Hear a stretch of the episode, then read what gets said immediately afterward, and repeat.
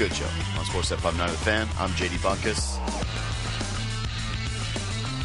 One of my favorite Twitter nights of the year, the NHL draft.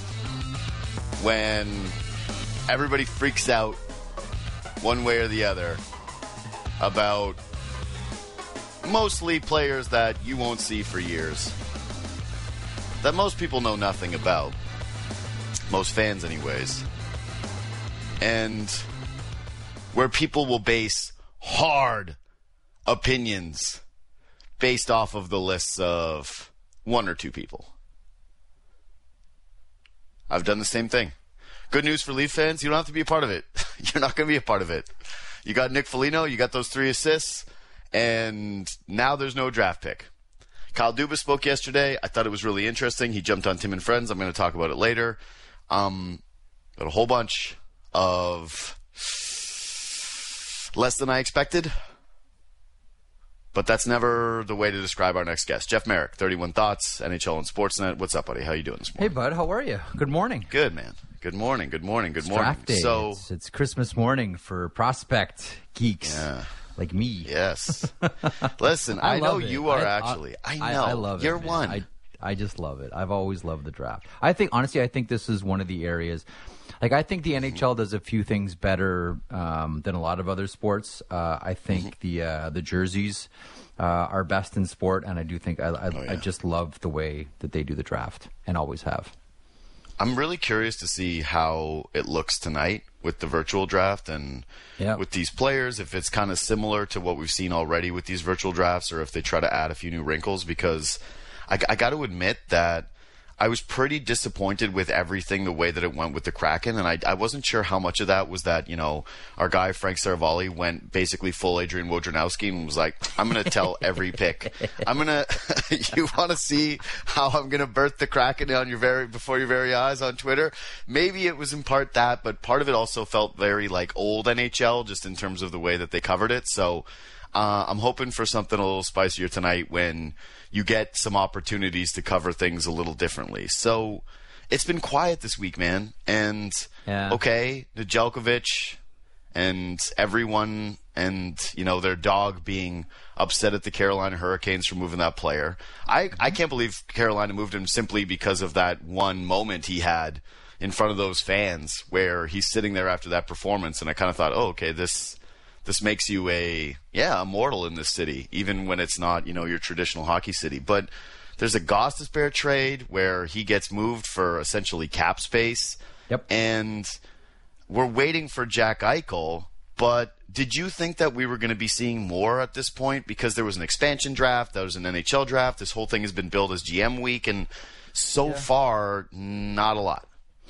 Normally, it's at the draft or a couple of days after the draft where you start to see the uh, the big trades happen. But to this point, or to that point rather, uh, the difference this year is general managers have been talking now. Like whenever you get an event that brings a lot of general managers and forces a lot of general managers to talk, um, you get action, and even more so when they're in the same spot. Now that's not happening right now.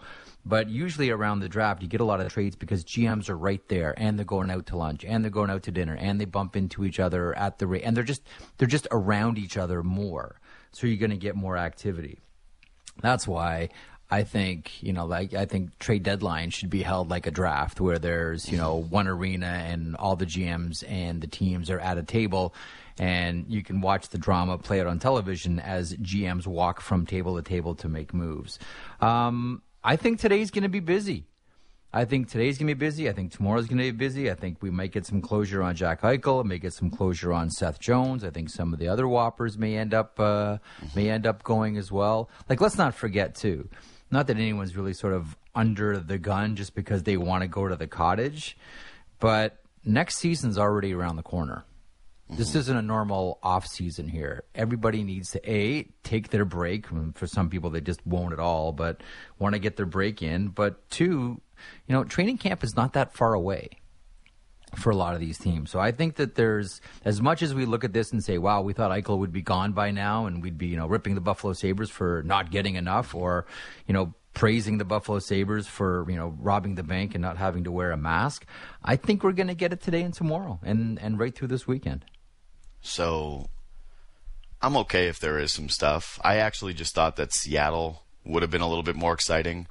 And I was having a tough time kind of putting my finger on everything. At first, I was yeah. saying maybe Ron Francis overvalued cap space because if you didn't make a lot of moves, if you didn't make any moves, essentially, well, that tells you that you put too high a value on something and maybe you left some things off the table. And then based on what we've seen this week, and you know, I had Mike Harrington on from Buffalo yesterday talking about the Jack Eichel market, that with Eichel, the cap stuff, him being ten and a half is as big of a story as his neck, as what's going on with the lack of medical reports. And the fact that there's so few suitors for this guy who, yeah. you know, was a first overall pick, power play dynamo, sure, I, it didn't work out in Buffalo, but I think that when Jack Eichel's healthy, we don't really question the talent and the ability in a league that's becoming more and more stars and scrubs.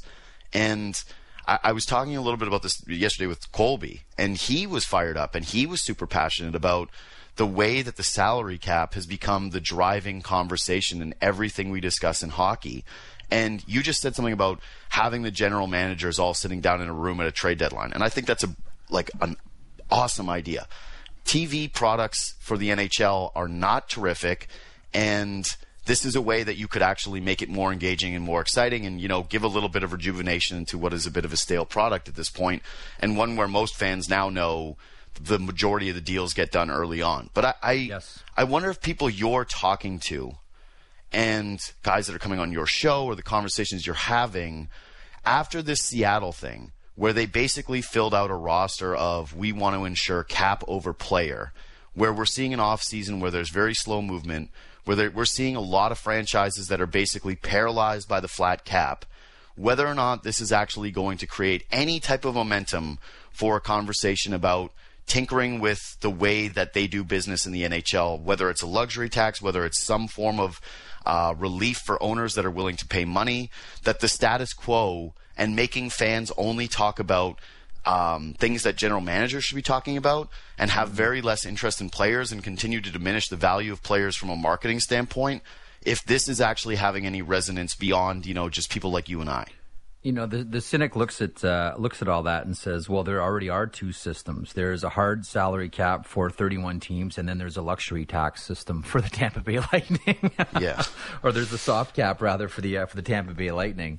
Um, I understand what you're saying, and I think that the NHL should have in place. This is just me personally, uh, uh, something in place where there are essentially traveling all-star teams that pay a luxury tax because I think yep. you need a villain squad, and I think Tampa showed us, and Kucherov specifically, uh, the value of having a villain squad or villain players in the league or measuring stick teams. I think that hockey is one of those sports. I mean, listen, it's always been a sport you know, pre-salary cap that had measuring stick teams, and that's why we had dynasties, and that's why we talk about the Habs and the Islanders and the Oilers the way that we do. But I can tell you, there is about zero appetite from the NHL side of things, from the ownership side of things, to do anything outside of keeping this hard salary cap system. And I'll give you one moment specifically, one moment specifically that's that that that drilled that home uh, before the bubble, when the NHL and the Players Association had to massage the CBA, let's just say, there was some conversation about once again, and we see this, you know, coming out of lockouts, once again um, allowing teams to have an amnesty buyout. Buyout hockey players that don't count against your cap, essentially resetting your your your entire salary structure. And overwhelmingly, almost unanimously, owners said, we have no appetite for that. We don't want to do that. Now, you look at Minnesota and the situation that they're in.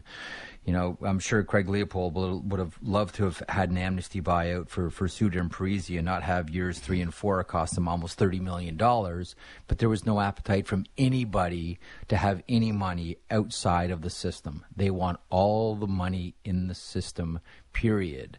To the point about salary caps right now, I think there's another thing that we need to consider. Normally, the salary cap acts as a magnet. We've seen that coming out of the uh, the 0405 lockout. Here's your upper limit. That's where teams will gravitate to. Some teams will be uh, cap teams. Some teams will be budget teams. We all understand this. But right now, more so than ever, I think we need to consider what's happening with the other businesses that the owners own and the environment that they play in. A lot of these industries have been absolutely hammered, and you're going to see that reflected in how much they spend on the hockey team. So, whereas some teams would look at you know, that's like a team like Carolina that you mentioned, like they just have a hard, fast rule. This is the value we put on this player and this coach, and we're not going above it. If you think you can get a better deal, go for it. Um, case in point, Dougie Hamilton. Um, Alex Nedeljkovic, who they thought was going to kill them in arbitration, so they're walking away. Thank you very much. I think some teams are going to look at this and say, you know, even though you know cap flexibility is something wonderful to have throughout the season and something to have at trade deadline time, the reality is we're going to have some salary cap space here because our owner's getting killed in his other business. And that's just a reality we're probably going to have to live with for a few seasons as we have a flat cap. See, now I want to look into what owners have what. Because I know that, like, the Dallas Stars owner, for example, is wealthy through hotels. And so Yep. I could see someone like that having hospitality lost money. industry got killed. Anyone involved in the hospitality industry got got decimated. 100%. But one of the biggest things coming out of the pandemic was the rich got richer, the poor got poorer, the divide is greater than it's ever been. Yep. And so I, I do wonder how many of these owners might be crying poor when a lot of them actually came out of this thing and are like, you know, I'm good with more pandemics. And that the sell to fan bases of flat caps and um, no budge, uh, no budging on things like the salary cap or instituting new rules for the salary cap or not wanting these amnesty things is just like more you just want cost certainty. Not that it's actually going to break your bank account more that it's not going to actually influence you in an overall significant way when it comes to like your complete finances. But just that this is a lie that you sell people or that it's an easy excuse to sell people. I the, the way i look at it and the way i'm just bringing it up and even after i did it tomorrow is just simply it feels like now more than ever is a tipping point. Like if you're not going to do it after a season, or at least consider it after a season where Tampa Bay showed you, or reminded you anyways, of what it means to be a special team in the NHL, what it's like to watch a group where they're top to bottom fun, where they've got a third line that doesn't need, or in years past wouldn't have been ripped apart, where you wouldn't have had the narrative of all these guys going, this group isn't going to be together because we know that Barclay Goodrow is going to require money. We know that Blake Coleman's going to require a bunch of money. We know that we won't be able to circumvent the cap the same way. And that you ended up with a team like Montreal in the finals where you give them a lot of credit, but when it comes to like a roster talent standpoint, is that really the type of team you want in the Stanley Cup finals? It is from market vantage point, not from talent. And then you go into this offseason where there's an expansion team and you say, This is exciting. We're trying to sell hockey in a new market. And they pass on like a Hall of Fame player in Carey Price who just went to the Stanley Cup final so that they could take guys that are again cost effective, cost control, low risk, and they do that basically throughout all of their picks except for maybe the odd one, but not taking on any term, not doing really much. Then you have a mm-hmm. superstar in Jack Eichel who becomes available, and his market is not robust because of his cap hit and his term.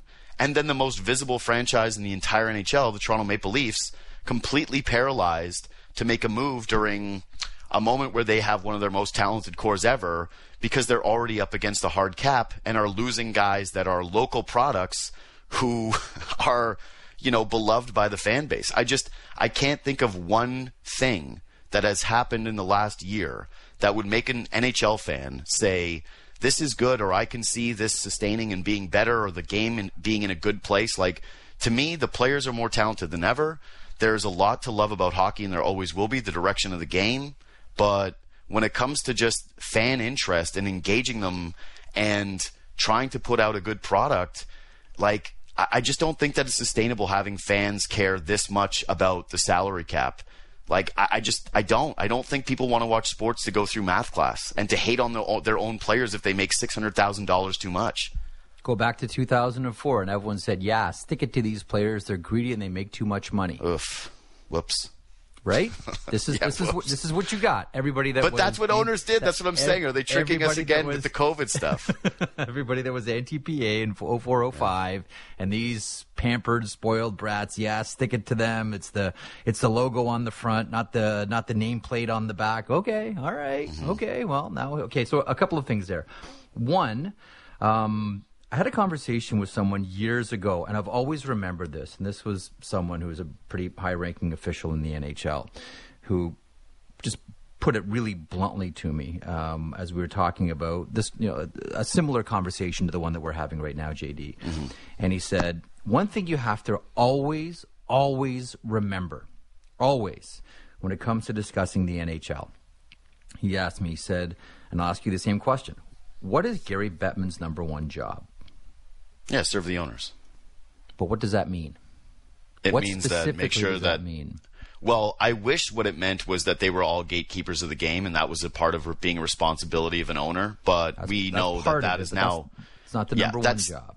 No, and that is a um, fairy tale belief. The number one job is ensuring that the value of these franchises continues Bingo. to go up. Yeah. Bingo. Franchise value is the number one job mm-hmm. the commissioner of the NHL, which is why they will never.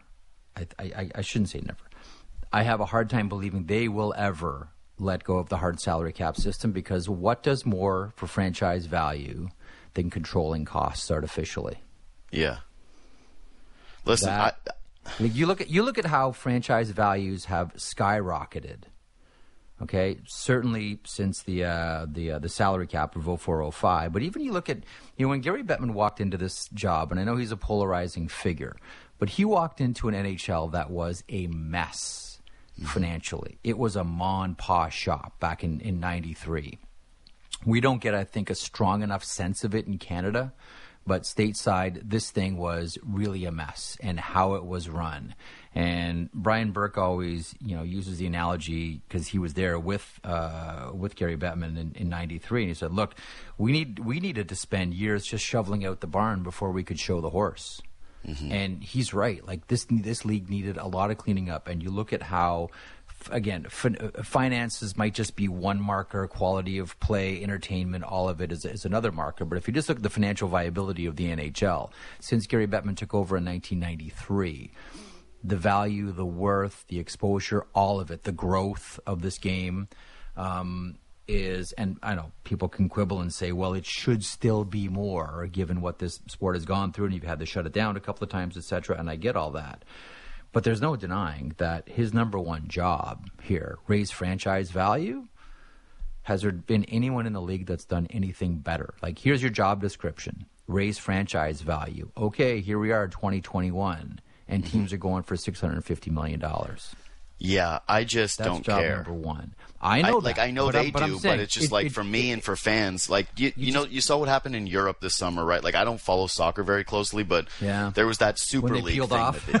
They, right, they tried to peel off and make this Super League thing, and I and I looked at that yeah. and I followed the story and I understood. I, like because my stupid brain looked at it at first and went, well, why are people mad? This is just more soccer, and these are better teams, and these are a good league. And hey, actually, would I wouldn't mind if they just had a we just had it North Division. Hey, if they break off, they do their own thing every once in a while. They have their own league, their own cup, whatever. And then you get more into the you know, and God, the last thing we need right now is more like nationalism takes, but you do get into the element of the responsibility to history.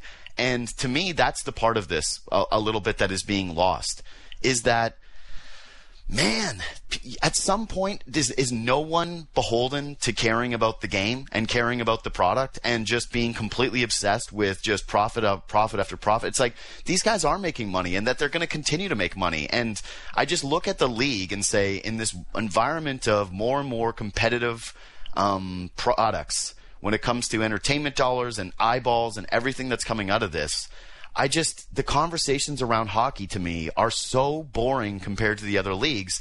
And the more that I'm looking at this, it's just like you need stories in sports.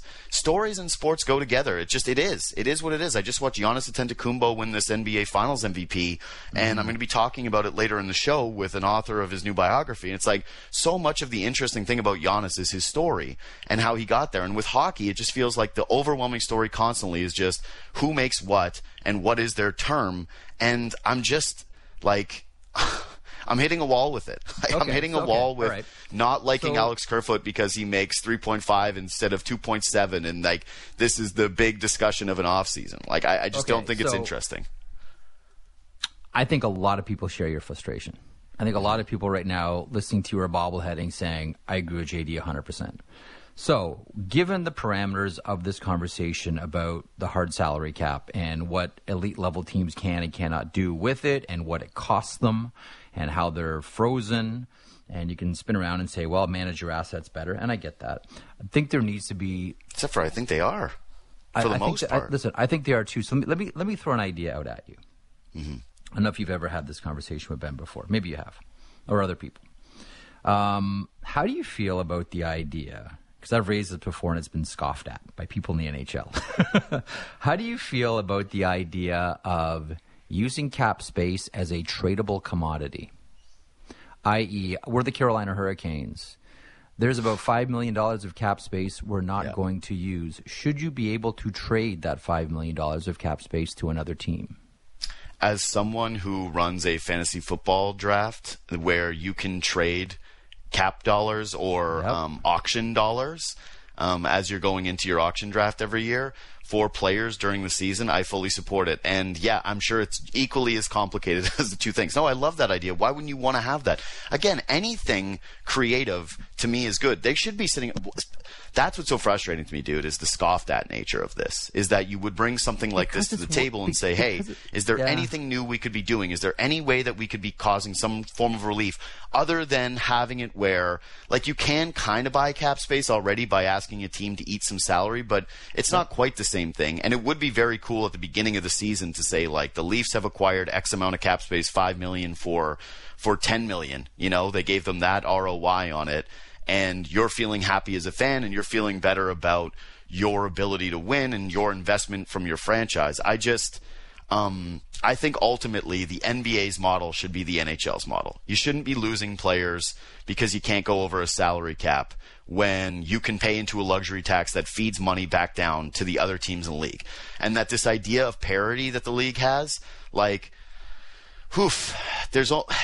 You said it. There's there's need for villains. There's need for depth. By the way, there's a new rule on the show with you, um, which is you're you're not allowed to come on if there's only 25 minutes. This is this is I can't believe this already went by so fast. You have to go. I I have two rapid fire Vancouver questions radio. for you. Sorry, take take it up. Yeah, you have to go. two rapid fire questions before you go that are easier to do. Where do you think is mo- the most fun for Eichel out of the two rumored destinations, New York or Minnesota? Like Oh, from a hockey York. standpoint, obviously market standpoint is clear. New, New York uh, for for Eichel, you wanted to walk into an environment where you can see a path for success. Uh, you can see that with the New York Rangers. The thing about the Minnesota Wild is in years two and more specifically three and four of the Suter buyouts, it's going to be really hard to ice a competitive team when you have $15 million of dead cap space. That's going to be really tough. And listen, NHL is generally always at its healthiest when the Rangers are popping. So for me, yeah, New York. And you'll get the most media exposure too.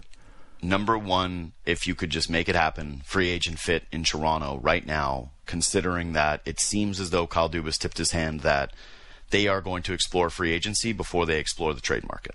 Yeah. Well, Dougie Hamilton's the obvious one. I don't know that there's anyone in the NHL that one times a puck better than than Dougie Hamilton. And again, he is he's one of those lightning rod eye test versus analytics guys and God, so much is made about that museum comment as well. there's so many like there's there's a real sort of old school new school divide in the in the in the value of, of Dougie Hamilton. So to me that would be the uh, that would be the one that would light the match.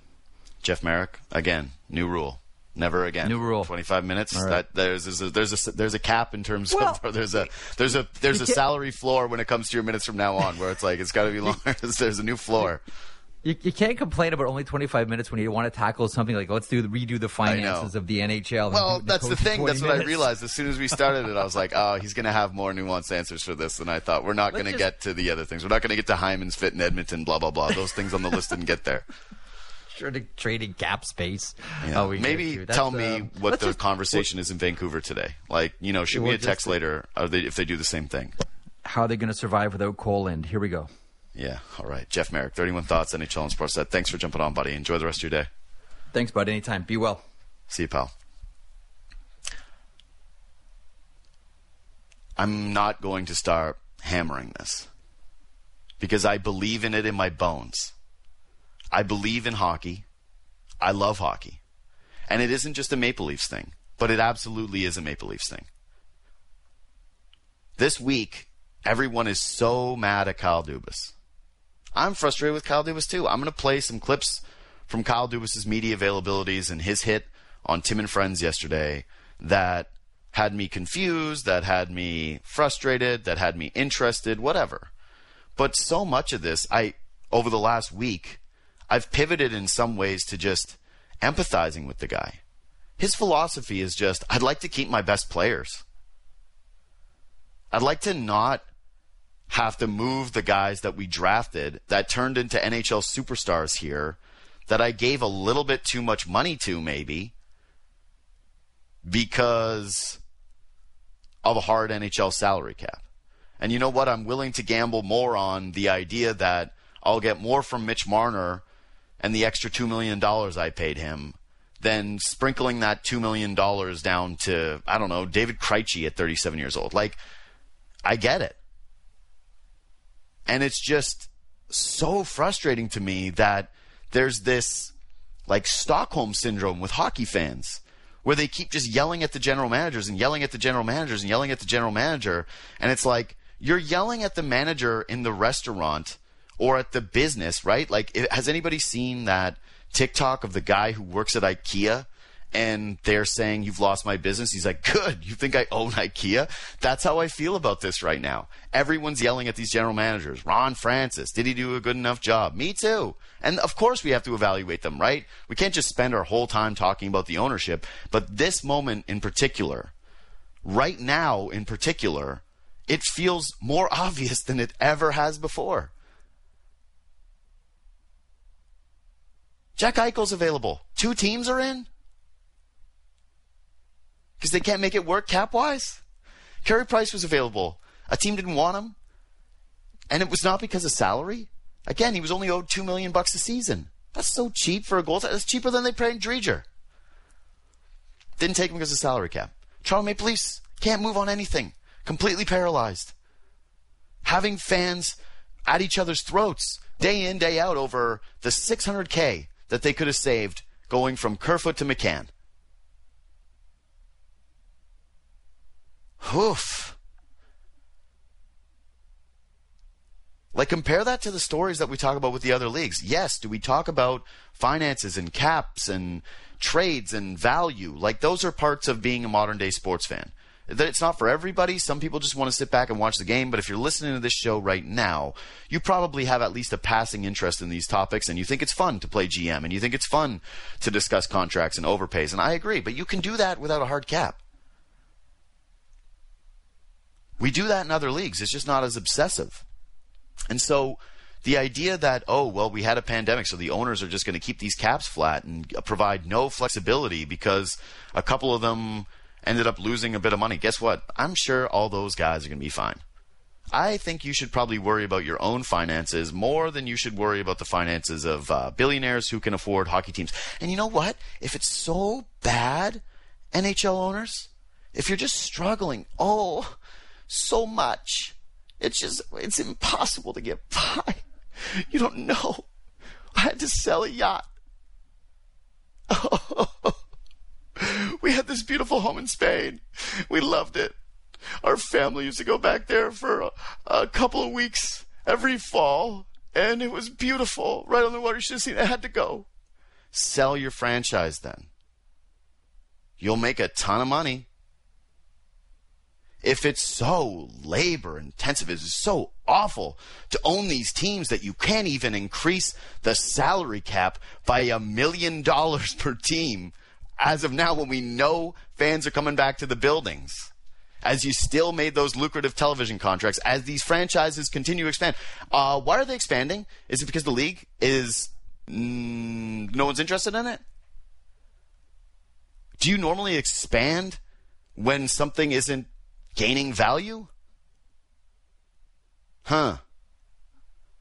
Flat cap, though. And everyone buys it. And everyone just sits there and goes, sweet.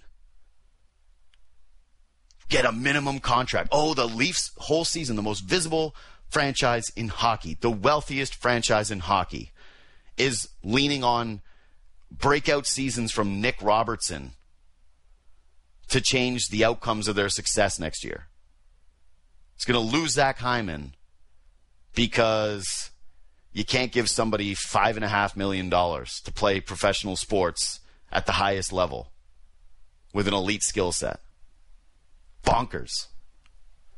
So, yeah, I'm bored of this hockey conversation. And so the only one that I want to have, or the one that I'd rather have than the 300K difference between guys, or what you get, and Jason Spezza taking 700K versus Wayne Simmonds taking 900K, and knowing every single person's salary in the league is, hey, maybe there should be some animosity towards these owners that have gaslit fans into thinking that players are villains for taking money, that GMs are stupid for giving guys contracts, and that they are poor and can't afford to do these things. At some point, people have to care about the state of the game. At some point, people have to care about the entertainment product. And watching 32 teams that are the exact same with minor differences in luck is probably going to get a little stale.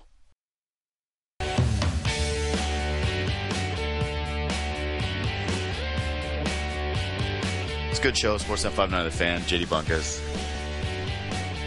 Again, follow me on the socials at JD Bunkis, both on Twitter and on Instagram. Never on TikTok. Sorry, TikTok.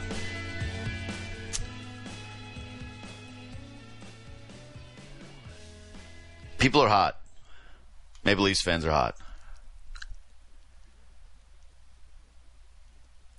They flamed out in what I believe is the most disappointing way in franchise history. If you just look at where they were at with this core, where they were at in terms of level of competition to get to a conference final, where they were at in terms of pushing trips into the middle when it came to assets like your first round pick for Nick Foligno, and what they had shown throughout the regular season, and of course losing to the Montreal Canadiens, where it doesn't mean much because they hadn't met in the playoffs for many years. It's not your traditional rivalry, but it will always be a powerful regional rivalry that dates back to when hockey was everything and the only thing in this country.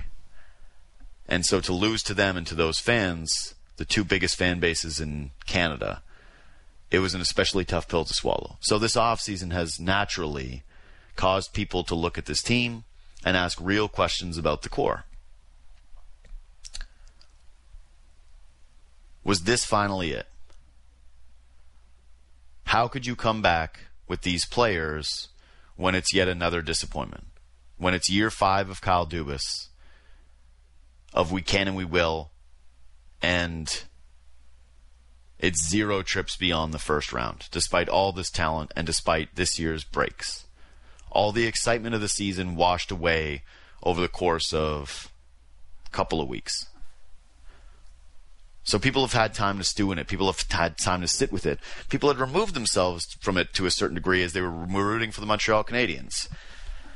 As they were watching the NBA playoffs, as they were watching a really fun Toronto Blue Jays team that is kind of in the perfect spot when it comes to discussion and attention.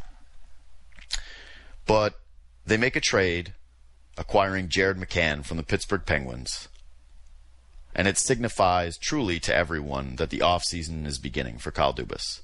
That now it's real, that things are going to be happening, and everything stirs up again. The Dubas defenders come out. They say this is why this guy's one of the best in the game. He went out and got a asset that was going to be left unprotected that he could go out and get on the cheap. Ends up being the pick.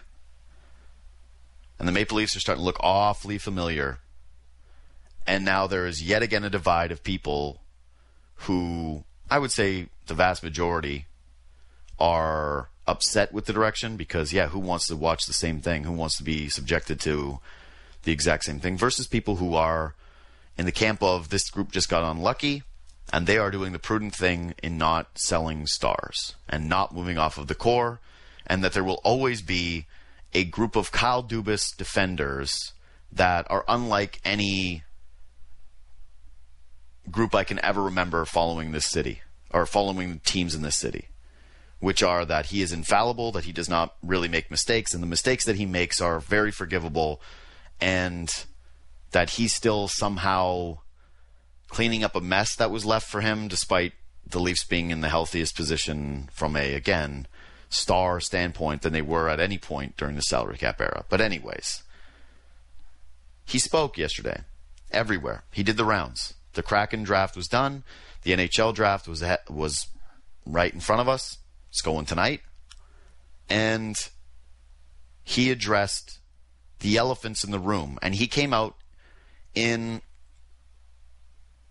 pretty typical Kyle Dubas fashion, which is well, let me just run the clip because this is the one that was going around, and this is the one that got all the headlines. Because Kyle Dubas not only is in this market, he is good at making headlines, he is good at making statements, he is good at coming up with buzzwords, he is good at delivering messages, if anything at all. That is undeniable. So here is the overall message about the core from the leader of your franchise, the Toronto Maple Leafs.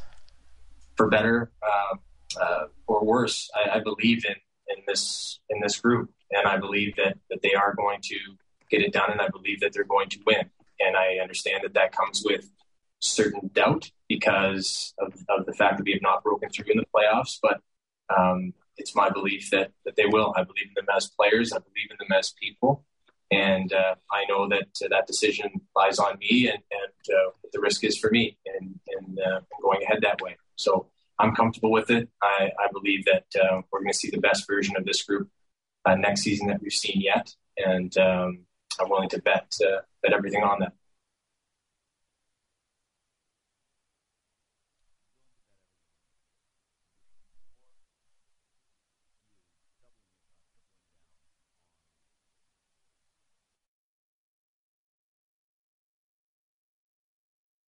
So Kyle Dubas knows how to work a microphone, unlike myself, who turns his off and then forgets to turn it on until his technical director says, "Turn on your microphone. Are you still connected?" Kyle Dubas is doubling, tripling, whatevering down on the statements that he made following the season. That this is a core he believes in. This has been his thing all along. It's about the core, the core, the core. From we can and we will to as CJ put it on Twitter, the last stand, quote unquote. Kyle Dubas putting it all on his shoulders. Kyle Dubas accepting the risks, believing in the people. I just don't know how much to buy of it, if I'm being honest. Do I think Kyle Dubas cares about these players? I do. But we saw this when the Leafs got bounced to the Boston Bruins, and everyone was so upset because Mike Babcock would not take responsibility for the things that he did in the series that we did not like. But there was Kyle Dubas who jumped up and said, I'll take the blame. I will take the responsibility. I will be the one who stands in front of the, the, the swords without a shield. He's the Jon Snow welcoming on the Bolton army. That was a nerdy reference, but I think all of you got it. I'll be the one who believes in this team. Nobody believes in this team but me. Nobody, nobody. And I just think it's kind of just over the top posturing at this point. I get it, but this is part of the thing with Dubas is that it, I worry about the emotional elements of these things at time with the guy. That someone who was actually criticized for being overly calculating from an analytics standpoint is now being criticized as somebody who can probably be criticized for being a little too emotionally invested in things. I guarantee, I believe there is an argument to be made that the Leafs running it back and doing this over again is a prudent move, or that it's at least the best move. But then he goes on Tim and Friends later that day, and I know that I'm playing like the worst kind of detective because most of these things are the exact same, but there's a slight difference in this one. So I want to play him on Tim and Friends and discuss why I get frustrated with these kind of messages that Kyle Dubas delivers. Roll number two, Lance. When it comes to uh, the group and, and the process that we go through to, to build the team, I think we're we're always looking at ways to um, to adjust, and we'll always look at anything that we feel can make us better and help us to accomplish what we want in the playoffs. And this off season for us will be no different. If there are moves that that come up that we feel, um, you know, regardless of who it is on our team, um, can make us better, we will do that. The, the the situation with the core is that I, I find it hard looking around uh, to to find a way in in in maneuvering around them that we could move any of them out and, and win a, a trade um, and, and improve our team that way. Mm. And so I think we, and I think we have the major belief in them as as people and uh, have major belief in, in them as players. Major belief in them as people. We're going to explore every option except for the real big option that actually has the consequence on the roster because we believe in them as people and we don't think that we can win a trade. That's the whole point of the discussion around the core Toronto Maple Leafs brass. The whole discussion around the core is that you are not going to win the trade. You are not going to end up with a more talented player than Mitch Marner. The conversation is about depth and whether you believe in it or whether you don't. And it seems pretty clear at this vantage, at this point that you believe stars and scrubs. I just don't think that this is a fantasy football league. This is the NHL, and we just saw how valuable depth is. And for this team to say that we believe in this core, we believe in this core, and not include Zach Hyman in that is especially frustrating. To know that Zach Hyman, you're already losing a piece of the core. The team is already being transformed right in front of everyone's eyes. And this is what scares me. There's just so much bluster with this stuff. It's just so over the top at times. I'll take all the risks and I know what that comes and that's involved. It's like you want people talking about your job being at peril. Maybe he's playing us all. Maybe he's a genius for taking some of the heat off his roster, but the thing is, game one, the heat's back on the roster, the heat's back on the players. Game, they get into the playoffs or they don't, people are going to be having conversations about the players all the same. You're back in the same spots. People do also believe in the talent. But ultimately, the main piece of the talent that they believe in is Auston Matthews. And this is about capitalizing on all the years that you possibly can of Auston Matthews and making sure that in his prime, you have the best opportunities to win. And comparing the other guys in the core to Matthews is what got you in trouble in the first place with giving that contract to Mitch Marner. There's three more years left before Matthews is an unrestricted free agent. Three.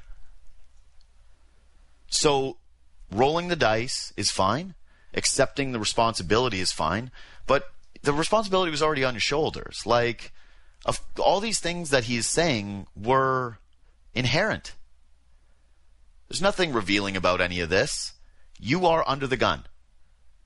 You're a general manager who came in with a ton of hype, with a ton of fanfare, and replaced someone who is going to walk into the Hockey Hall of Fame. God, is, is Lou already in it? Like, I don't even know, but I would assume that, like, how many ways could you break up Lou Lamoriello's career and he gets into the Hockey Hall of Fame?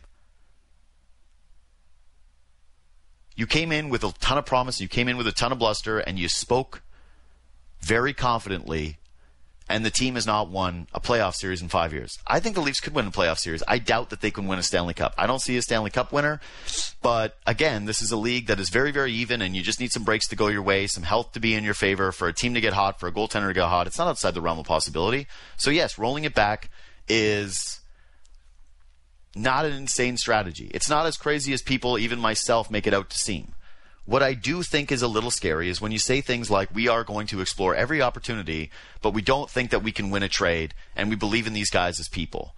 Like, you sound like someone who is making this personal. And when you think about the best executives in professional sports, I'm sorry, but it's true. It's usually that they can balance those two things, but also be cold. It's Masai Ujiri saying goodbye to DeMar DeRozan after failures and moving on for Kawhi Leonard. And knowing that your entire team loves DeMar in a way that they are going to feel betrayed for months. that your face of the franchise, Kyle Lowry, will not look at you the same way until you hang a banner. And frankly, it is what I like about Lou Lamoriello. It is what I admire, is that you can just trust that he's going to do the thing that is best for the franchise, no matter the personal cost. And that's the part where I'm a little suspect right now with Dubas, and that's the part I'm a little suspect with when it comes to this offseason. And, you know, I'll, I'll have some people today that are going to be probably in my mentions and who are going to be pissed off and who are going to have things to say about me misreading Dubas or me making leaps and me doing this and that. All I would say is I don't know why there is such a still large group of people that do not believe that you can at least question Kyle Dubas's philosophy, Kyle Dubas's moves, Kyle Dubas's approach. Because to me, that's what is gone now early in your tenure as a general manager, especially as a young general manager, you have to be given the benefit of the doubt. The good has to outweigh the bad. But we're again, we're, we're heading into year six of this thing, and he was an assistant GM, and people like to pick and choose the different spots in terms of what was his and what was Lou's. Like he's the guy that traded for Hyman, okay, but that he's basically completely absolved of any other thing that was a negative while he was assistant GM. Huh. Like that that's a pretty interesting thing to do. All I would say is that the trust is gone. That there is not just this trust of everything that you say, everything that you do has to be met with he's got the right thing going, he's got the right thing in mind. And that brings me to the next thing, and that's Justin Holl and the protection, which he also spoke about yesterday. You know, what do we have in Justin and, and, and what do we have him uh, for in the future? So he signed for two more years. Um, you know, he's taken the last two seasons of major steps. I understand he's, you know, he's 29 years old, but uh, extremely well conditioned, low mileage uh, overall on him. We know what he's capable of. We know um, who he is as a person. We have a strong belief in him. He signed for two more years. If he's gone from our team, either an expansion or trade, can we replace what he brings at the cap hit? And hmm. we went through it um, dozens of different ways and looked at every iteration, knowing what the marketplace was saying about him, knowing what Seattle was likely to do, and then looking at the alternatives. Um, you know, you could say, well, do we have we do have guys internally, but then you're back to the whole thing that you've chased for years, which is sacrificing your defense depth, um, and then trying to supplement it by signing someone that's inferior to him at probably around the same cap hit. And so um, that was the decision that that we, we made. We just did not think that he was replaceable and this is the one that's the toughest to criticize Dubasov because such a large part of that I agree with. And I'm sticking with that. People saw, like, I, I, had a tweet the other day that blew up, and people were so upset saying, You said that you liked the idea of protecting Holl. And I went, Yeah, I did. I would rather have Holl than Jared McCann. That's just my opinion. People can disagree. Um, I think that's perfectly reasonable. I don't think it's outlandish at all. But $2 million for a right shot defenseman who does pair well with Muzzin, and when Muzzin is healthy, um, creates this team's arguably best defensive pairing is something that you want to make sure that you keep. I get that logic. That's cool. I'm into that. And for all the people that say, well, Justin Holl, when he doesn't have Muzzin, it's like, yeah, he makes two million bucks. He's not supposed to be independent of Muzzin. But you know what you have, and you want to make sure that you keep that. My counter is, though, and what I wish we got more information on is okay, but how interested was Seattle in Kerfoot? Because there is a strategy in which you could have protected all your players, it protected a bunch of forwards, exposed Alex Kerfoot, and forced Seattle to choose between Kerfoot and Holl when they already had what seems like a pretty serious plan when it came to their blue line. They're apparently going to flip Dunn. Like they already had a lot of players that were on the blue line, whereas the center market was really not that deep. And Kyle Dubas 100% knows more than I do on this. Like, I'm guessing he had a pretty good idea, or at least felt that the risk of losing Holl was reasonable enough to do this. But when we step back and we see everything, and hindsight is twenty twenty, so it's easier for us to criticize it. But them taking McCann and McCann only being six hundred thousand dollars difference, them needing centers and looking at their team, their roster, and what they have down the middle, you got to wonder if that was your best shot to move off of Kerfoot, and that was your best shot to change some of the depth in a significant way. So I don't mind the logic of protecting Holl, but I also think it's fair to question whether or not he misread who they would be taking, and if part of that, once again, is related to overvaluing what you have in house, overvaluing the person. So now that leads us to this, which is well, the team looks like they're going to be the same. You're buying the core. You don't have a ton of cap space because, again, you're losing a goaltender, but you got to gain a goaltender. And you're losing Zach Hyman, but you got to add to the wings. So what are you going to do this offseason? And here was his answer on that. The, the needs of the group are, are fairly obvious, I think, to, to me and probably people on the outside. We've got a goaltending situation that uh, we need to find a, a competent partner for Jack Campbell and let them battle it out. Obviously, Jack had a great season. We have a lot of belief in Jack and looking forward to him continue to take steps next year, but we need to address that. Um, and um, obviously, we're going to have some uh, some opportunity up front, which I think appeals to a lot of the players that are there. If free agency uh, doesn't bear fruit on that for us, or we don't think there's value, then, then we'll look at the trade market uh, heading into the season. So I think you know, it's it's easy to look now um, and, and, have question marks. And I, I think, um, you know, come September uh, when camp opens, we'll be at a different uh, we'll be at a different spot. But see, again, it's like it's easy to criticize it now. It's like, yes, of course, and you will look different when camp comes. You better because you don't have a full roster. The goaltending thing is obvious. I, I kind of feel as though it's been lost in the narratives a little bit or in the discussion or the discourse because it is pretty straightforward. It's hey, the Leafs have a good goaltender. He proved a lot last year. You feel pretty confident in him, or more confident in him, certainly than you did at the beginning of the season. Um, you probably have to turn the page on Freddie Andersen because ultimately you do have to have a different look in the room. Freddie's position as a starting goaltender for years that helped carry this team, and then asking him to pivot to a 1B in a role that he's not used to and maybe that he's not comfortable with at a reduced salary and at reduced term doesn't feel like a fit. But there are so many options in net right now that you go, huh, well, um, we'll see with a little bit of patience here. I will say no one really mentioned that when Nedeljkovic went for a third round pick, why Toronto wasn't more in the mix on that. If he's as good as people think that he is, at that price tag, third round pick, I don't know. Just seemed like I know you don't have a lot of draft picks, you don't have things to work with, but the goaltending thing, there's so much trust that they'll figure it out because of the depth in the market that a guy like that gets moved and people in Toronto don't even really seem to bat an eye or at least that's was my read on it. The other thing was the most revealing part of his media availability, to me, anyways, because the core stuff we already essentially knew. And we can and we will has been Kyle Dubas, and he's basically just spinning we can and we will into different things, right? Different platitudes, different speeches, but it's all we can and we will. Just different words. Was free agency, going through free agency, seeing that first, and then exploring trades. Okay.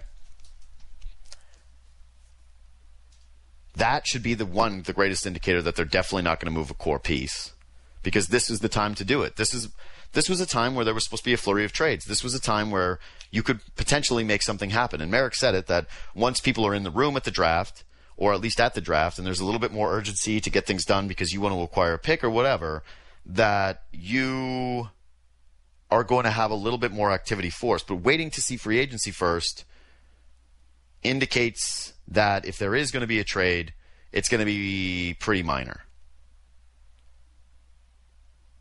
I still continue to wonder what the value is of Kerfoot to them and whether they actually want to move off of that player and have just zero middle class, but we'll see. We'll see what happens tonight if anything happens tonight. But exploring free agency is a bit curious to me because I don't really see the forward fits. I see depth defenseman fits, which they're going to need and which will be a part of my last clip. And I see goaltending fits, certainly. But the forward fits, like, pull up this year's unrestricted free agent class. And it's why when someone like Mike Futa comes on and says they really need to try and get back Foligno, I go, that makes a lot of sense to me because there's just not a lot out there, seemingly with player fit, positional need, money, and term could actually fit and benefit this team. There's just not a lot of guys out there. I don't see a lot of names that make a lot of sense or are actually possible. I've seen some others list some names and take a look at uh, a few in free agency that could be of interest to them, but again, I like I'm having a tough time seeing how the Leafs are a going to be overly attractive in free agency considering the turmoil of this past offseason and guys looking at that drama and saying, yeah, you know what, I don't really want to be a part of that. Two, um, it's still a more restrictive life here in Ontario than it is in most of North America.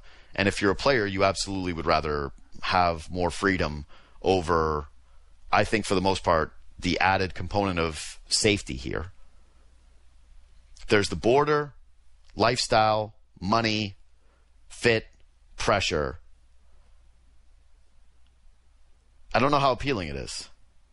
So free agency is actually going to be super interesting to see if Toronto can attract people or what the overpay is going to be. Like, can you overpay for somebody who is in the middle tier when you're already a team that's capped out and dealing with big time cap issues? Like it, free agency almost feels like the last place these guys can go, and yet it seems like unless this is a bluff, it's the first place they're going to go and consider. But here's the real truth of the matter, and here's the real scary part of it, which is, um, next season they're going to need the young guys to contribute. And he talked about leaving opportunities for them as well. I think from from my view of it, you know, in the American League last year uh, with our team, we had two guys that already did challenge and play, and uh, and Nick Robertson and Joey Anderson. We expect them to continue to take steps in the right direction. Thought Semyon Der-Arguchintsev, uh, he needs to continue to work on his strength but he had a really, really good season with Torpedo in the KHL, coached by David Nemirovsky um, there, and, and, they did an excellent job developing him. Then he came over with the Marlies, and I thought played really well. We signed Alex Steeves as a free agent out of Notre Dame. Um, he's been making great progress through the summer based on the check-ins that we get from him. On the back end, um, obviously we're, we're expecting Sandin and Liljegren to continue to push and challenge and take uh, take steps there. And then uh, subsequent to them, you've got Christian Rubins and, and Mac Hollowell um, that both had good seasons. Rubins went over and played for Latvia at the World Championship at home. And uh, Hollowell uh, spent some time on the taxi squad and traveled with the team last year. Different, you know, almost completely different types of players, but players we expect to continue to challenge move along. And then we start to get some of our younger players from the 2018 um, and 19 draft coming into the system as well. So um, that's exciting for us. That said, you know, we, we we feel that that um, depth on both forward and D is an area that we also need to address in free agency to give those young players some competition and make sure that if they're not ready, that, that we've got the requisite depth to uh, to help out there. So you're going to have to sign some depth pieces. That's pretty clear. And what you do there is probably not going to have an insane amount of impact on this roster. And it already seems as though guys like Bogosian could be moving on, who were sneaky important to this team. They're, Sandin and Liljegren are going to get shots, he says. Okay, cool. Those are the upper echelon, closest to the roster defensemen. Um, I don't see Liljegren as a fit with this team right now. I see him more as a 7 8 defenseman who steps in if there are injuries rather than there is someone who's actually competing for a spot in camp. Having a third pairing of he and Sandin leaves a lot of questions about the penalty kill, rolls late, and adds, I believe, too much of a burden on the top four, and also probably is not the best solution moving forward for Sandin's development, having him play with that guy. I don't know a lot about prospects. I'm not a big prospect guy. I don't have time to delve into it. I'm not going to know about um, Semyon Der Arguchintsev and what he did in the KHL, or whether or not he's put on weight or he's gotten stronger or how close he is with that stuff. But the fact that those kind of names were listed there when it comes to the young players is fairly revealing when it comes to young help coming up and supplementing this roster and how much pressure is on Sandin and Robertson for next year. That remains to be one of the templates of salary cap teams. You have to have guys come up on rookie contracts and contribute in meaningful ways. And I believe you've only got one year left when it comes to Sandin in that regard before he has to get paid. Probably not something overly aggressive, but he's going to have to get paid. And now Nick Robertson all of a sudden feels like one of the most important players on your team because he is one of the places that you can have wins above replacement or wins above salary cap average. Again, we're back to talking about these same salary cap things. It just feels like there isn't a lot of depth at the position that you sort of need depth at. And this goes back to the greater issue of the Maple Leafs is that there isn't depth really anywhere. Actually, sneakily, it's the blue line, the one place that they tried to protect with Justin Holl. You feel pretty good about the depth there, especially if they keep Travis Dermott and he's your seventh defenseman, and all of a sudden Liljegren is your eighth and they sign somebody. That's pretty competitive. But organizational depth, they don't have prospect depth, they don't have draft pick depth, and they don't have forward depth. And one of the hallmarks of these guys coming in was they were always going to have layers and layers and layers of depth. There was going to be like a baseball organization in that regard. So it just feels like a lot of pressure, all back to the same thing, which is Kyle Dubas and those four guys. And that if you were thinking there was going to be some major relief, you're probably a little bit more suspect of it today than you were earlier in the week. It's just all I'm asking is it's time to raise eyebrows. All I'm asking is that it's time to at least take a look at some of these decisions with a bit more of a critical eye and ask some important questions and stop just blindly believing that bluster is going to be enough to get it done. And that the conversations about this team are, I think, pretty fair at this point. Long as you don't make it personal.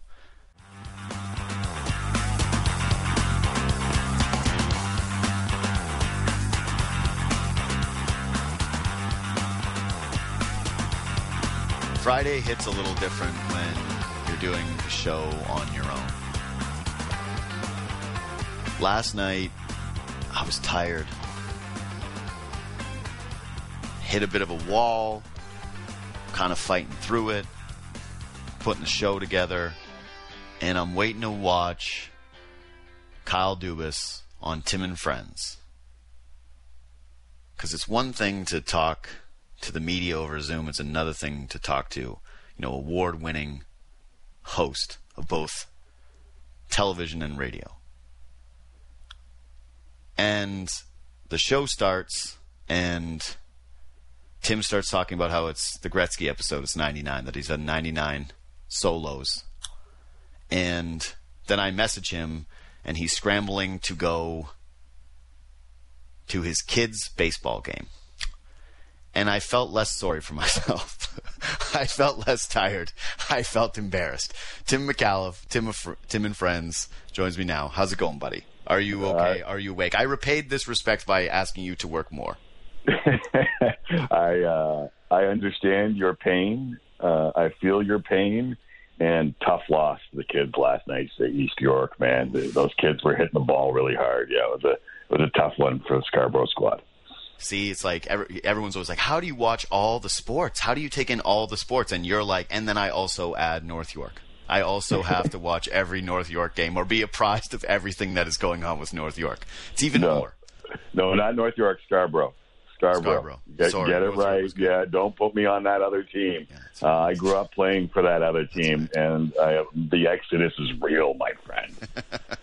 I still got friends over there, so I, I can say that this is the part of me being a citizen that I just I'll never be able to get is uh, you can't fake that part the, the deep down roots it doesn't matter how many years that I'm going to live here so yeah. you spoke with Dubas yesterday and I I played a clip from it earlier in the show when I was discussing Kyle Dubas and what my impressions were of him heading into this offseason and the notion of the last stand and him taking things on his shoulders and trying to put himself in front of the train and believing in the core and believing in people and all these other things. And mm-hmm. to me, it just seems like he's repackaging different messages into something that is pretty much the same, which is we can and we will, and that what we really admired about Dubas when he first took the job, or what we were hoping for, was this level of. I know this sounds like overly dramatic, but humanity that wasn't quite there with Lou Lamoriello. Like everything about Lou's regime was cold, cold, cold. Like you know, you don't yeah. have facial hair, you don't have long hair, you don't talk to the media, you don't be a person, you don't be your own individual. You just this is how it goes. It's a regiment. And with Dubas, it's like I care about the people. I care about this team. I care about who they are as My people. players. Yeah. Yeah, and I wonder if at this point we're starting to question whether that is working to his detriment. You know, it's funny uh, that you phrase it that way because I, I, the contrast between Lou and Kyle still exists right now, and all you have to do is look at their two programs and look at the things that they're missing on each side. Like I think if you combine the Islanders and the Leafs, you have a great team. And when you separate them, you have massive flaws that almost speak to exactly what you're talking about. Like the high end talent in New York isn't there, would the high end talent flourish and allowed be allowed to be itself under Lou's system? And then on the opposite side of things, you have the Leafs who could use some of that system, could use some of that buy-in, could use some of that camaraderie and team building that you get when no one cares what they look like or what they're wearing. They're just worried about winning hockey games. Um, and I think what you see in the best teams is a combination of them both. And I like to me, I, I love the dichotomy, but I also understand that you don't win or you rarely, rarely win in the NHL without high end talent. And yeah. for me, what Kyle Dubas here is saying is, I believe in high end talent. And what I don't get from Leaf fans is, like, name me the team that won without high end talent. Like, you have to go back to Lou's Devils teams, and even then they had Marty Brodeur, who might have been one of the best goalies on planet Earth ever. Like, it's just to me, you need high end talent, and I think Tampa proved that, um, and proved it again. And that's the part that I don't understand about the upset Leaf fan saying the definition of insanity is running it back over and over and trying to get the a different result. And to me, what he's saying is, I'm not. I'm surrounding the high end talent with different pieces, and that's what we're attempting to do. And I like, I'm I'm like I'm enthralled by your take on this because I've listened to it a couple times, and I believe that you're in that group. Like, do you want Rielly or Nylander out? Like, no. do you want Marner out? Well, my overall take is that I hate the way that this league is constructed, where we have to have conversations like this constantly. Right, where and that's like, a great take. I love that. You know, yeah. and and and I do feel as though I'm kind of um, becoming a little redundant in this. And I talked to Marek about it earlier today, but just like I I can't believe NHL fans have gotten to this place where they're gaslit into caring so much about salaries and cap space to the point where we've all basically lost the plot that this is the reason that we're doing these things. And it turns your fandom against players. It turns your fandoms against managers. And i equated it to the people who yell at the guy working at IKEA and says you've lost my business, and it's like, yeah, um, I don't own IKEA. Um, you got to talk to the owners if you really yeah. have a problem with this, and that's yeah. the real issue with the NHL right now. Is you have owners that are completely inflexible and really, like at this point, I can say it with certainty, do not care about the state of the game and do not care about creating the best product possible. They care deeply, deeply, deeply about creating the most profitable franchises possible and having those go up in value, which again is their right, it's their business, but we have lost, um, I think, a lot of the soul of the game. And the stuff that I saw in Europe this past year, where they tried to create the Super League, and then there was like this national uprising, essentially, of, you know, we're trying to reclaim this for ourselves. Yeah. I almost yeah. feel like hockey, for me, anyways, is, is kind of getting to that point, but not enough for enough people. But ultimately, what I what I want from Dubas is when he was on your show, he mentioned that he's like, we'll explore everything that'll help us get better, but we believe in the core and we don't think that it can help us get better. And that's again more my fear is that you he said I have to win the trade or not I have to win the trade. I'm paraphrasing, but he's like, but we don't believe we yeah. can win a trade. And I looked at that and said, I am terrified that you wouldn't be able to take a step backwards to take a step forwards, or that you would be willing to lose a trade, or that you would lose talent, and that you would have to compromise one of your beliefs to go with a different direction. Like playing for the Toronto Maple Leafs should be this incredible privilege, and it should come with different demands. And if you show up in a playoff series the way that Marner has done and been a complete ghost time and time again, to have had a quote where when he played Columbus saying he didn't have it in the first game, and you're like, huh? Uh, okay and then to no show in this one from a point standpoint, and to not have it at least be a question of do you move off of a player like that? Do you have to analyze him differently than the quote unquote person that you know and separate the facts from the the guy? That's the stuff that I, I guess I raise the eyebrow at because it's easy to say like you have to value skill because everyone should. But on those other teams too that do win, generally there are guys down the lineup that make big contributions, and I don't see anywhere where the Leafs are going to get better in that regard. And it has now been a couple of times where that flaw has become overly apparent when those stars have gone quiet. I think. Okay, there's a lot there. So yeah. Well, that's yeah, that's the that's why you're you good, and that's why I'm me bad. Where it's like ramble for 25 no, minutes. No, no, no, no, no. I, like I don't know where to like I let me start with Marner. Um, I agree to a certain extent, but I don't know that we're saying the same things about Mark Stone today. Mm-hmm. And this is what worries me is you you lack patience in your player because and I'm not saying you and your player, but I'm speaking to the fan base. You yep. lose play you lose uh, focus or you lose um, perspective on your player because you watch your player all the time. And I remember when Mitch Marner blocked a shot against Boston in the postseason, and it looked like the Leafs were going to win in six, and everyone was saying, "That's the Mitch Marner that is going to take the Leafs to the promised land." And then, you know, you take these seven-game sample sizes playing against Philippe Danault, who uh, just shut down like basically every great player in the playoffs and say this is proof that he can't get it done. And to me, it's just proof that you've had some bad matchups against some pretty good teams and some pretty good shutdown defenders. Now, do I think that they should have beaten the Montreal Canadiens this year? Hell yeah. And do I think that uh, 3 1, you got to close that out? Also, a hell yeah.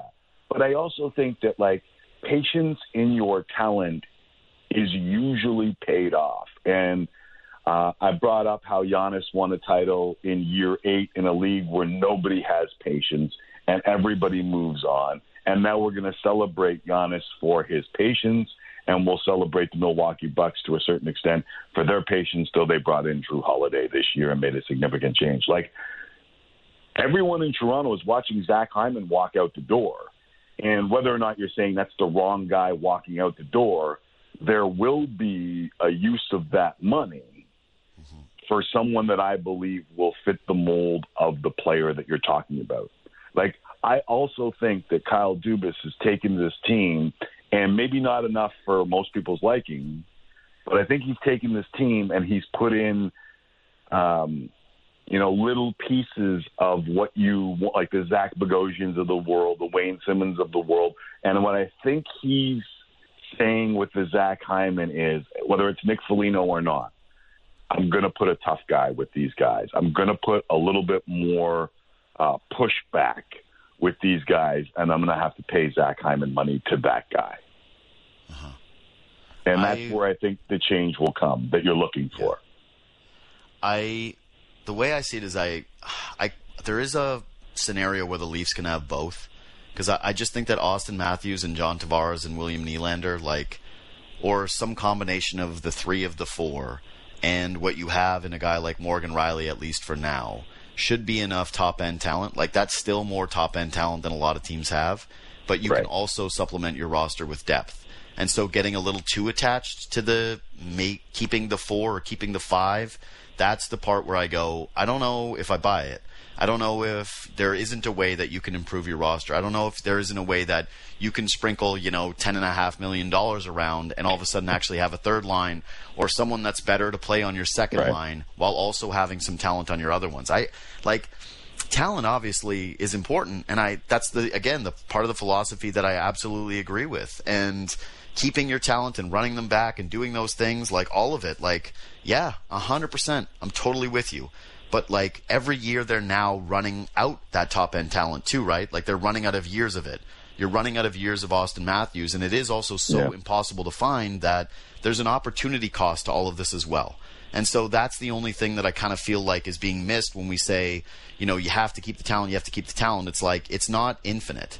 Like there's only a certain amount of time, and maybe you end up a couple of years from now, and Auston Matthews actually wants to be re- located in a different area code, and that's the stuff that, if I'm a Leafs fan, concerns me probably more than anything, and that's the stuff that I think is so difficult. But either way, yeah. like the the one good thing um, about all of this is that they still are in that position, and even if this one year does go haywire and things do go poorly, um, you you still hold on to those assets. And and I don't like the idea of you just panic move somebody because you have a disappointment. Like you are right in that is like having at least some level of patience and balancing that with practicality and vision. Like that's what makes great team builders great.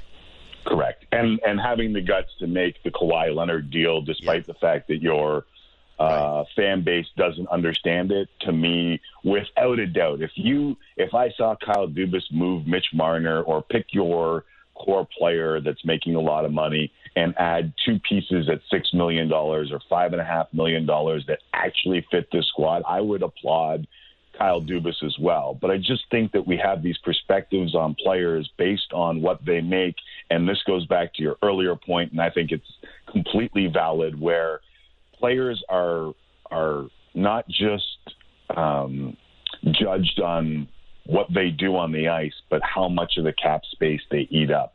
People hated Dion Phaneuf in the city, not because he was a bad defenseman, but because he was a defenseman that made blank.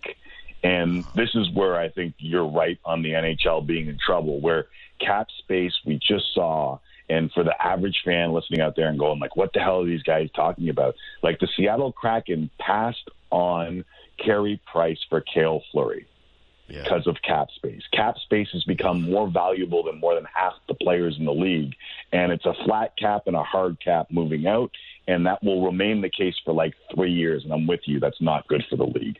They've got to figure out a way to make. Kyle Dubas signed all these guys thinking the cap would go up and he just got pooched. And so did the Tampa Bay Lightning. So don't act like it's just Kyle Dubas. Julien BriseBois looks like a genius. Steve Yzerman looks like a genius, and they have to dismantle the two-time Cup winners. But they got those two cups, and and that's where the NHL finds itself. And I find that a tad bit ridiculous if you get down to the deep dive here and you peel back the the onion. I think they've missed the boat here on what it is you're trying to do with a league and the hard cap is just penalizing people. No, the hard cap sucks. And again, it's a league where there's already too much uniformity and too much, um, yeah, that. Just it's the same thing. That's what the NHL gets criticized for. And for whatever reason, it's like they're continuing to lean into that as the rest of the world and the rest of the entertainment world is telling us, like, you know what you want is variety. And the NHL's like, nope, what we want is all the same thing over and over and over again and Here's- every other consumer is telling you the opposite. And that's why i just don't see that this model anyways of what they have in terms of the salary cap construction is sustainable to a product that will grow despite you know the league being at its healthiest maybe ever when it comes to skill and talent and a lot of different things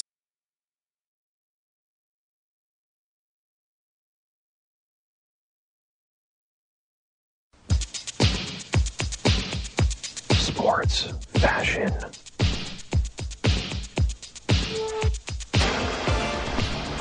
God, I don't use that enough. Thank you, Alex Xero. So I haven't seen the uniforms yet, but I have a logo for sports fashion. The Cleveland Guardians. The Guardians of Cleveland. That's the baseball team now. It's hard to make a new, fresh logo. And listen, Indians had to go. Once Washington went football team, you know that the baseball team was like, we're next. This is done now. They'd already done the pivot to the sea, all that. It's the ugliest logo I think I've ever seen in my life. It looks beyond minor league. Um, and the name Guardians makes me think Galaxy, which makes me think nerd, and I hate it. And that was sports fashion. Now it's time for Jackie Redmond, one of the best in the business, running the draft tonight. She's running the whole show. So if you think the draft sucks, it was Jackie's fault. Uh, she joins me now from NHL Network. What's going on? Well, I, I mean, first of all, I'm a little offended that you're referring to Marvel and Guardians of the Galaxy or whatever and calling people nerds. Like, what's your beef?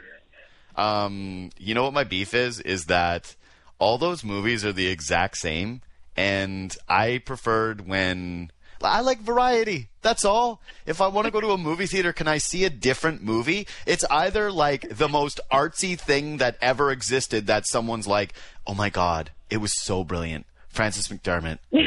just she takes your breath away. And I'm like, I was bored the whole time or it's the exact same Marvel movie and there's no other movie in between. I ask this question to people all the time. What's the comedy movie that's come out in the last 15 years that would hang out or that would be a poster in your dorm room right now? That's a great exactly. question. I don't know if we've had a really good comedy in a long time. But Exactly. But Marvel movies bring people joy. Just let them have okay, their sure, let them have fine. their thing, okay? Yeah, all right. All right. Populist, you're like, of course you're gonna have the, the Marvel fans. I do yeah, really I, like them though. I watched them all. I watched them all in order um, a few years ago during a hurricane, and it was it was like I have great memories of that. Yeah, because you have no other choice. it's like either watch the Marvel movies or watch no movie at all, or not even be in that. Like that's. It. I've seen the Marvel movies too. That's other I've, problem. Yes, it's like I've seen them. I've seen Guardians of the Galaxy. I know that one is better than two somehow, even though it's the same movie. I'm just saying it'd be nice to have a little variety. And maybe it'd be nice to have a little variety when it comes to this NHL offseason, and we'll get some trades tonight. So, um, I was super critical of the Kraken draft, not just because it was all revealed and we knew the picks, although that would have been a huge part of it. And I couldn't really remember how much was being revealed on stage with the Vegas Golden Knights versus this one, but I thought that the TV product was like pretty stale and pretty difficult. And like you're someone who is involved in live events and you are a part of hockey. And I'm just curious from your standpoint, like what makes these things so challenging? Whether it's like the people we're dealing with. I'm not going to implicate the net, make you just like throw your network under the bus, but it's easy for somebody like me to be on the couch and like complaining. And I think of that meme where it's like her nose is too big. It's like that's me with live events, but I do feel as though that was really stale, and I am really curious to see what you guys have in store tonight at the draft. Well, I think for me personally, the fact that all the picks leaked 10 hours before the broadcast, mm-hmm. like, hurt it immensely. I, I mean, I obviously watched it, but I didn't really, I wasn't nearly as excited to turn it on and see what was going to happen because I wanted something to be excited about. I wanted a surprise. I wanted to not know who Seattle was going to take from certain rosters. Um, you know, I, I wanted to see that happen live, and I wish that that could have been the case. Unfortunately, it obviously didn't go that way. I did ask Elliot Friedman, like, was it like this with Vegas? Did all the picks leak? Because I don't remember that. I remember everybody kind of knew Fleury was going. But he said that all the picks leaked before the Vegas expansion draft as well. I don't remember it that way, but apparently it, it happened then too. But to go back to your question, I just think live events are hard in general. When you're talking about a draft, you're talking about people that are tuning in to an expansion draft are like the most hardcore hockey fans, I think. So the expectations are really high. And when all the spoilers come out, I think it just takes away some of the excitement, some of the things that there would be to react to. So instead of reacting to those things, people are reacting to and nitpicking the broadcast instead, maybe. Um, for tonight, my role in the broadcast, contrary to your intro for me, I'm not running the show. Um, I will be doing interviews with prospects after they get selected, as well as a few GMs. So I'm going to be in the interview portion of the show. Um, and my biggest challenge, of course, is finding a way to get 18 year old kids who aren't used to doing interviews to say more than four words. So that's what's ahead for me, and uh, I'm really looking forward to it. Can't wait to try to, um, you know, get some personality out of these kids. First of all, you're absolutely running the show. Second of all, um, there is nothing more crushing than doing your research for an athlete and trying to find something that differentiates you in your interview, something personal, and then trying to sell it to them in the interview as a part of the question and them giving you nothing back. I interviewed Dylan Cozens after he was drafted by the Sabres. He's from Whitehorse. I'm from Whitehorse. I'm like, you're on a show with a guy you from Whitehorse in Toronto. And he was like, okay. he could not have cared less. I was shattered. I was absolutely yeah. shattered. This happens with hockey all the time, though. Where it's worse with hockey players, I find. It's weird because usually later in their careers, off mic, they have more personality than everybody else. But during their careers, at the very beginning, especially, so afraid to say anything at all. It's like I heard this is your favorite TV show, and they're like, "Can will not confirm or deny." like, that's it. Yeah, or they'll just say, "Yeah." Yeah. Like, yeah, that's a good answer. Who's your yeah. favorite character? Why do you like it so much? Um, you know, I do feel for a lot of them because you know guys that aren't you know projected to go first overall or aren't in that mix who who haven't you know been maybe PR trained or used to getting all the attention. It's hard for them. They're still 18. I try to put myself sometimes in their shoes, how young they are, and to see, to be put on this national stage five seconds after your childhood dream comes true, you're probably still blacked out, and someone's asking you, you know, how you feel. Although I'm going to try to avoid that question tonight. Yeah. How do you feel? Good. All right. Back to you, uh, Jackie. Great. yeah. yeah. Back to you. I try to find a way around that question. Yeah. I, I, you know what? Now that's going to be a drinking game though tonight for everybody that listens to Good Show. Is if Jackie asks how do you feel, then that's a drink. Like you got a drink on how does it feel for Jackie when she's getting Listen, it done. so fair.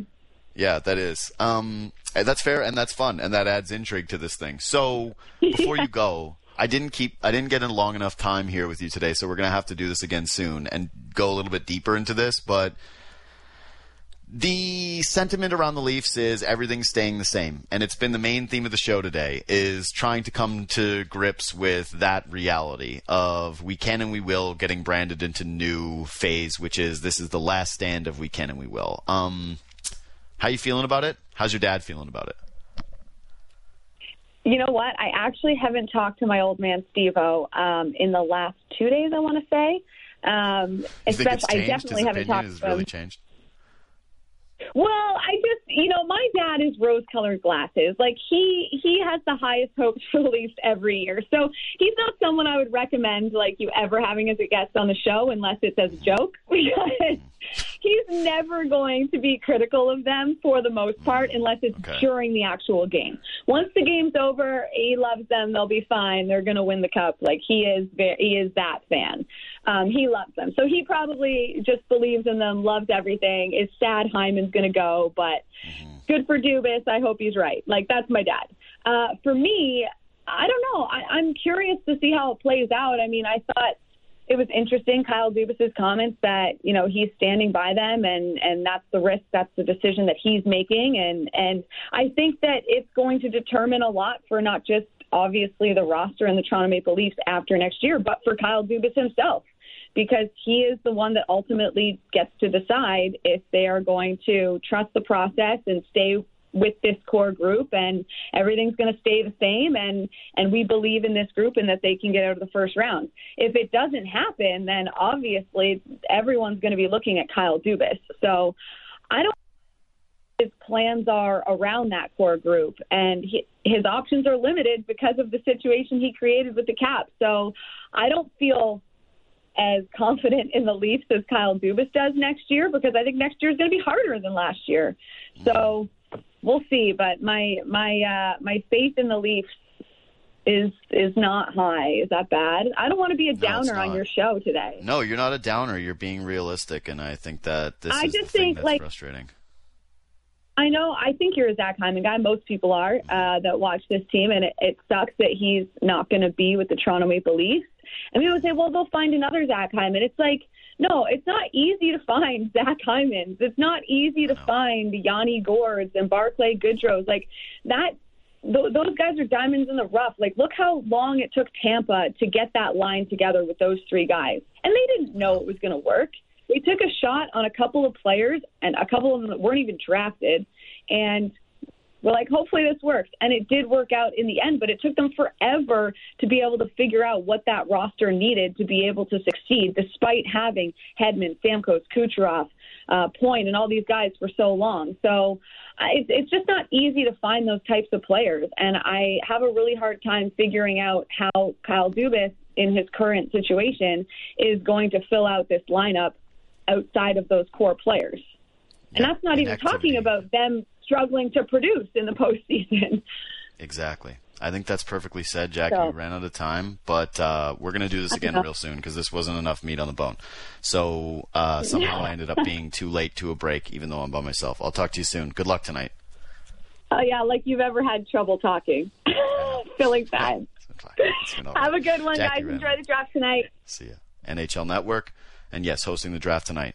I'll see you next week with a familiar friends to start the show. Subscribe to the podcast. JD Bunkis, Sportsnet 59 The Fan. Catch you next week.